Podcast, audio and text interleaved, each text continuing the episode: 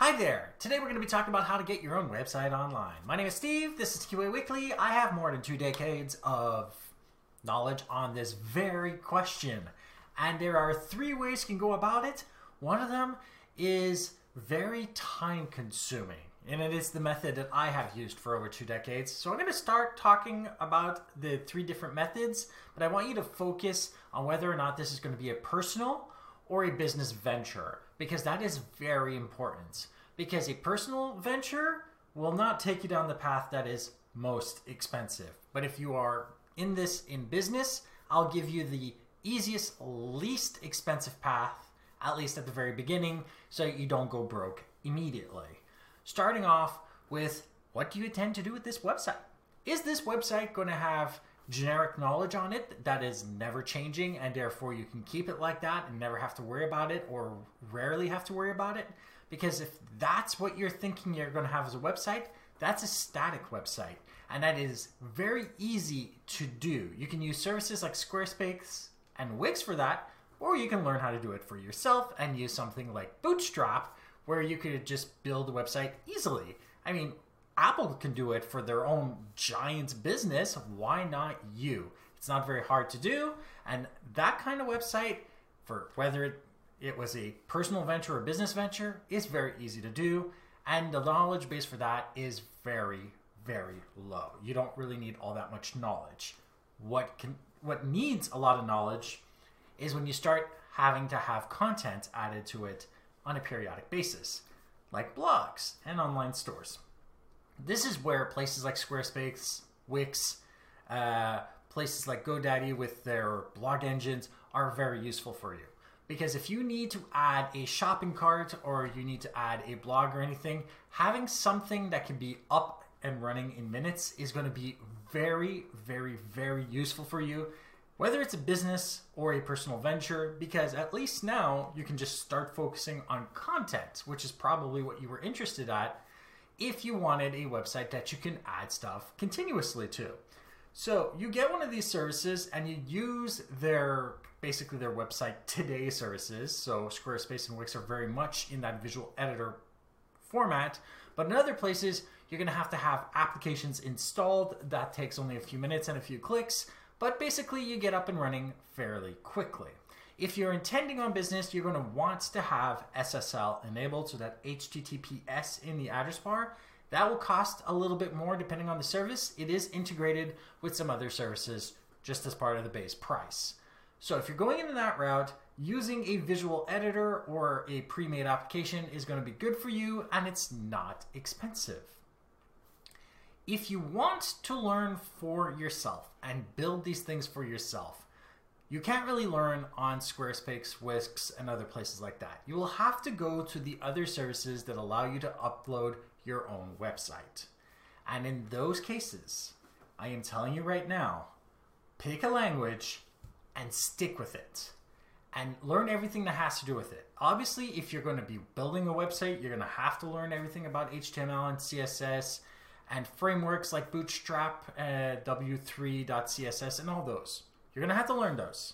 They're not necessarily complicated, and I would suggest that you learn Bootstrap instead of all the other ones. And that you learn your HTML5 and your CSS3 and all that, and one other server side language. Learning one is far easier than trying to learn everything everybody's talking about at the same time. You pick one that's fairly well documented and you go and you move with that one. That way you can get your website up and running and you're going to maybe need help with the shopping cart from someone else. But if you could focus all of your energy into making your website and only paying for the shopping cart part, that will be great. But if you don't need a shopping cart, then I would suggest that if you're going to build your website, pick one language and don't worry about it. If you are going to use a shopping cart, I would almost always suggest that you use a service like Squarespace because it can be built in and you won't have to code anything. And that means there will be a lot less risk in your case. Now, we're obviously talking about personal businesses and small businesses, but if you're a medium sized to a big sized, large sized business, corporate business, you're going to want to either hire a web development firm or have your own web development team at one point to build and maintain your website. And if you have your web development team, you're going to want IT too, if you don't already have that, and you want them to work together because you want to be in full control of your servers, which means you're going to need your IT department to deal with all of the security and runtime issues that you will have with servers. That's for another episode. That's a lot more stuff that I don't usually handle. And your web development team will deal with some of the other stuff because there's a lot of stuff that we do in web development that simply is transparent in the way that is basically organized on the servers. Basically, we'll do things, and the IT department's already handling how all the programming language works for us so that our stuff just works. It just works. That, therefore, if you're going to have a larger business at one point, or you already have one, you're going to have a web development team. Make sure you also have an IT department handling the server because web development is not IT. So people who can make websites, don't ask them to fix your computer. It's not the same thing. We probably could, but it is annoying. But needless to say, if it's a personal or business venture, and we're talking about static web pages, you can use Wix and Squarespace and things like that, or you can build your own small ones and upload it and have more control. If you're going up into selling stuff, you can get a, another party to build the shopping carts or use another service for the shopping carts, or you might want to stick with those visual editor platforms because they tend to have shopping carts already integrated, a lot less trouble for you, a lot better for inventory control at the same time because they'll be able to have you select how much inventory is in your store or in your business at that current time.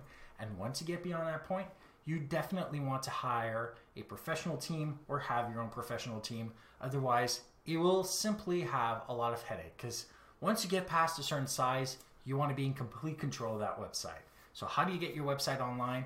Know what you're doing. Is it a business website or is it a personal website? If it's either, it doesn't matter, and you want a static web page, you can learn to build it for yourself or you can use a visual editor service. Otherwise, you can go up and either learn a language or hire somebody else to do all the little odds and ends that would be far more complicated for a starting programmer. And once you get to a fairly decent size, get your own team because that's how you get your website online. Start small and at the beginning, grow your audience, grow your customer base, and with time, bring that website up with you because that is, in fact, the least expensive way to get up your business or your personal website and take it off the ground and bring it up.